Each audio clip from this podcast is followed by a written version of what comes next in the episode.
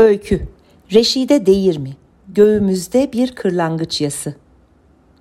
O kış oyunlarımızla toprağını aşındırdığımız, her bahar uçurtma şenlikleri düzenlediğimiz, bayram sabahları tüm mahalleliyle bir araya toplanıp bayramlaştığımız boş araziye yeni belediye binası yapılacağı söylendi. Baharın gelmesiyle de arazi inşaat malzemeleriyle doldu. Mahalledeki çocuklarla yeni oyun alanları aramaya çıktık ama sonradan iş makinelerinin çalışmalarını izlemek, belediye binasının yapılışına şahit olmak bize daha eğlenceli gelmeye başladı. Zamanla izleyici grubumuza kasabanın erkekleri de katıldı. Hafta sonları sayımız biraz daha artıyordu. Kısa sürede şantiye sahası tam bir açık hava sinemasına dönüştü. Bunu fırsat bilen seyyar satıcılar tezgahlarını oraya kurmakta gecikmediler. Murat'la birlikte okuldan çıkar çıkmaz diğer çocuklar gibi biz de kendimizi şantiye alanında buluveriyorduk. Oraya iş makinesi operatörü olarak görevlendirilen babası önceleri Murat'ı inşaat alanında gördüğünde sesini çıkarmıyordu. Ama sonradan çocuklardan biri oyun oynarken ıslak betonun içine düşünce artık oraya gitmesini yasakladı. Biz de ondan gizlice inşaat alanına giriyor, iri cüsseli adamların arkasına saklanarak çalışmaları izliyorduk. Bir gün babası orada olduğumuzu fark edince iş makinesini durdurup kalabalığı yara yara koca göbeğiyle yanımıza geldi. Bitişik kaşlarını çatarak bir daha buralarda gezindiğinizi görürsem bacaklarınızı kırarım dedi. Konuşurken alt dudağına yapışmış tütün sigarası da bir aşağı bir yukarı inip kalktı. Bu hali beni çok korkutmuştu. Murat'ı daha çok. O an bir babaya sahip olmadığım için kendimi çok şanslı hissettim. Murat'la şantiyeden uzak, babasının bizi görmeyeceği alanlarda oyunlar oynamaya başladık. Bu sayede yeni yerler keşfediyor, cesaretimiz arttıkça da uzaklara, hatta büyüklerin gitmemizi yasakladığı dağ eteklerine, göl kıyılarına, tenha arazilere gidiyorduk. Bu bizim ilk suç ortaklığımız oldu. Dikkat çekmemek için de eve mutlaka zamanında dönüyorduk. 11 yaşında iki küçük gezgin olmuştuk. Kasabayı kuş bakışı görebildiğimiz tepelikler en sevdiğimiz yerlerdi. Bir gün o tepeliklerin birinde gezinirken omuzlarında silah, başlarında hasır şapkalar olan beş adama rastladık. O günlerde izlediğimiz kovboy filmlerinden çıkmış gibiydiler. İkimiz de çok heyecanlanmıştık. Omuzlarından birine silahlarını, diğerine de avlarını takmışlardı. Bizimle selamlaşıp sohbet etmeye başladılar. Sorular sordular. Genelde Murat onların sorularına cevap verdi. Benim tüm dikkatim ayaklarından birbirine iplerle bağlayıp omuzlarından sarkıttıkları tavşanların ölü bedenlerindeydi. Ben tavşanların bu halini üzülüp yüzümü buruştururken Murat bu duruma çok tepki vermedi. İçlerinde yaşlı olanı Murat'taki bu soğukkanlılığı fark etmiş olmalı ki pantolonunun kemerine sıkıştırdığı bir sapanı çıkartıp ikimiz arasında tereddüt etmeden ona verdi. Murat tam bir avcı gibi sapanı eline aldı. Adamlar gittikten sonra da atışlar yaptı. Hayatımıza sapanın girmesiyle oyunlarımızın rengi de değişti. Ben ilk zamanlarda sapanın varlığına karşı çıktıysam da sonraları Murat'ın bir sapana sahip olmasını kıskanmaya başladım.'' Murat bir atış attıktan sonra bir atış atmam için mutlaka bana veriyordu ama evlerimize dağılınca sapanı kendisiyle götürmesine çok üzülüyordum. En sonunda bana da bir tane yapmaya karar verdik. Lades kemiğine benzer bir söğüt dalını bulup iki ucuna iş eldivenlerinden kestiğimiz lastikleri bağladık. Boşta kalan lastik uçlarını da kare şeklinde küçük bir deri parçasının iki tarafında açtığımız deliklerden geçirerek birleştirdik. Murat'ınkine benzer bir sapan yapmıştık. Artık ikimizin de birer sapanı olduğu için çok mutluyduk. Sapanlarımızı bir sır gibi saklıyor, her okul çıkışında buluşup avlanmaya gidiyorduk. Zamanla kendi aramızda başkalarının anlamayacağı bir işaret dili de geliştirdik. Eğer birileri yanımızdaysa oradan ayrılmak için sol kaşının üstünü, aramızdan biri bir sebepten dolayı gelemiyorsa dudaklarının kenarını, şüpheli bir durum yaşanılıyorsa sol kolunu kaşıması yeterliydi.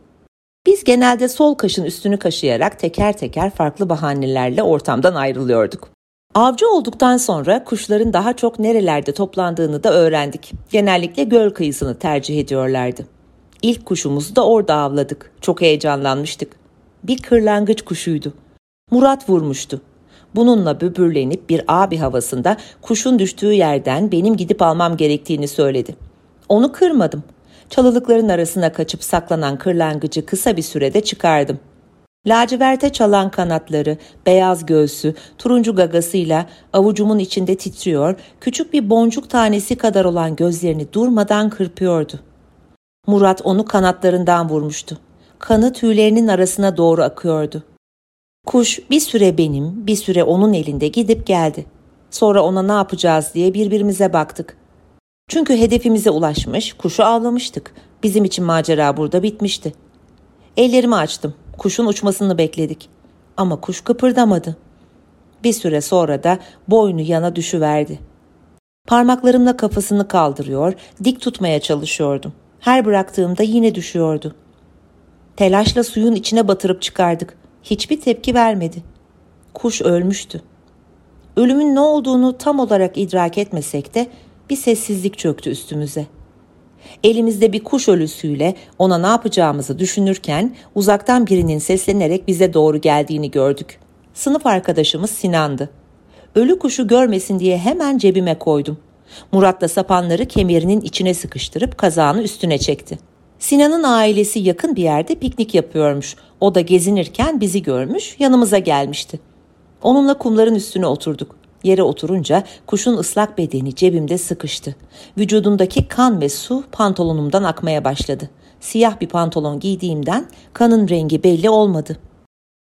İkimiz de Sinan'ın bir an önce gitmesini istiyorduk. Sinan cebinden çıkardığı çekirdekleri bize uzattı. Çitlemeye başladık. Bu arada kuşlar da üstümüzden, önümüzden, arkamızdan uçuşuyorlardı. Sinan, bunlar hangi kuşlar biliyor musunuz dedi. Benle Murat tek ağızdan yok dedik. Hacı ninem bize bu kuşlardan hep bahseder. Bunlar göçmen kuşlarmış. Eğer ki biri bu kuşlardan birini öldürürse kuşların lanetine uğrarmış. Öldürenin soyu kuruyana kadar da o lanet devam edermiş dedi. Sinan'ın bu söyledikleri içimizi ürpertti. Kuşu vuran Murat olduğu için korkudan gözleri açıldı. Ben hemen oradan atılıp hadi git sen de oradan. Kim görmüş kocamış ninen sizi kandırmış sen de ona inanmışsın diye alay ettim onunla. Kuşlar bize yakın çalılıklara, ağaçlara, sahildeki taşlara konmaya başladı. Sayıları çoğaldıkça tedirginliğimiz de büyüyordu. Ayağa kalkıp yerden aldığım taşları kuşlara doğru fırlattım. Bir grup kuş uçuşunca Sinan'la Murat da bana katıldı. Taşları atarken bağırıyor, korkmaları için değişik sesler çıkarıyorduk. Kuşlar havalanıp ayrı yerlere uçtular.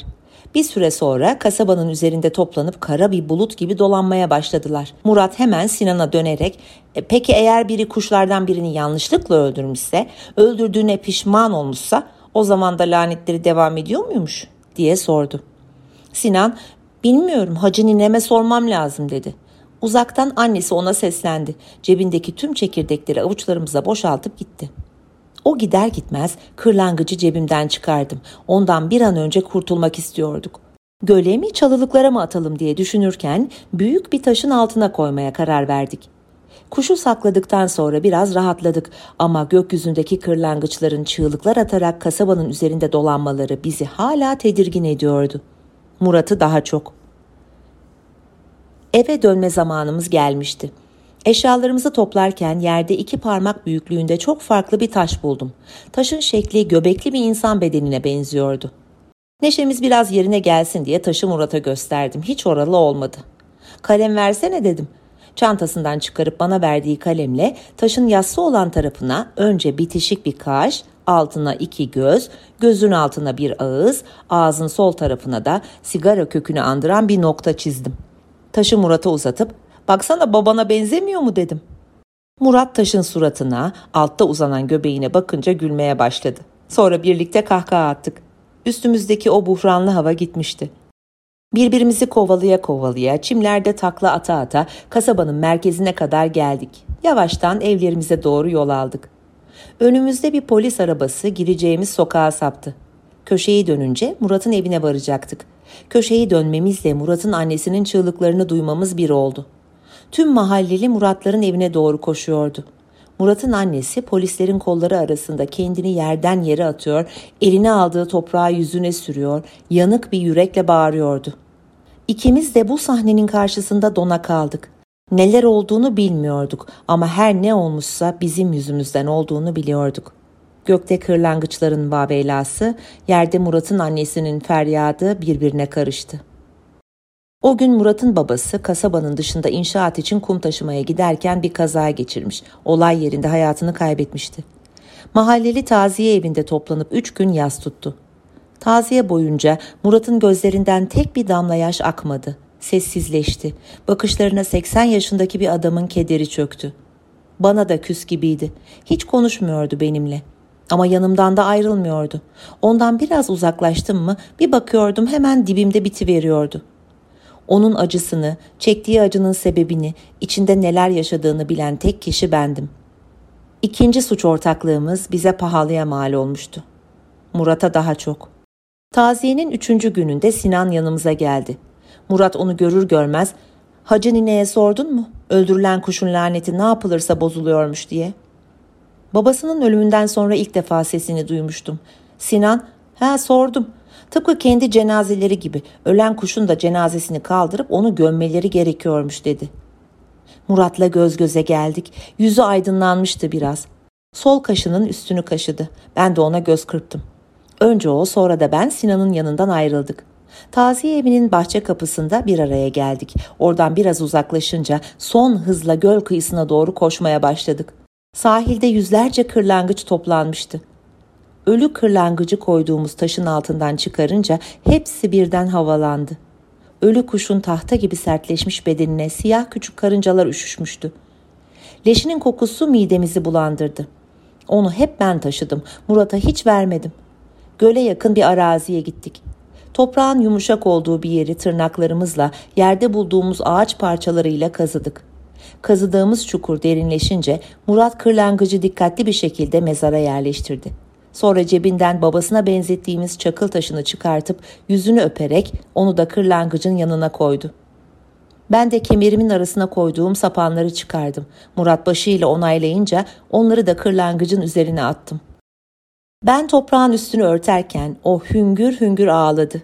Sanki üç gün önce değil de şimdi babasını toprağa vermişti. Gökyüzünde kırlangıçlar üzerimizde daireler çizerek çığlıklar attı. İki elimizi açıp dudaklarımızla bir şeyler mırıldandık. Bir süre sonra gökyüzündeki kırlangıçlar dağılmaya başladı. Ama bizim göğümüzde hep bir kırlangıç yası kaldı. Murat'ınkinde daha çok.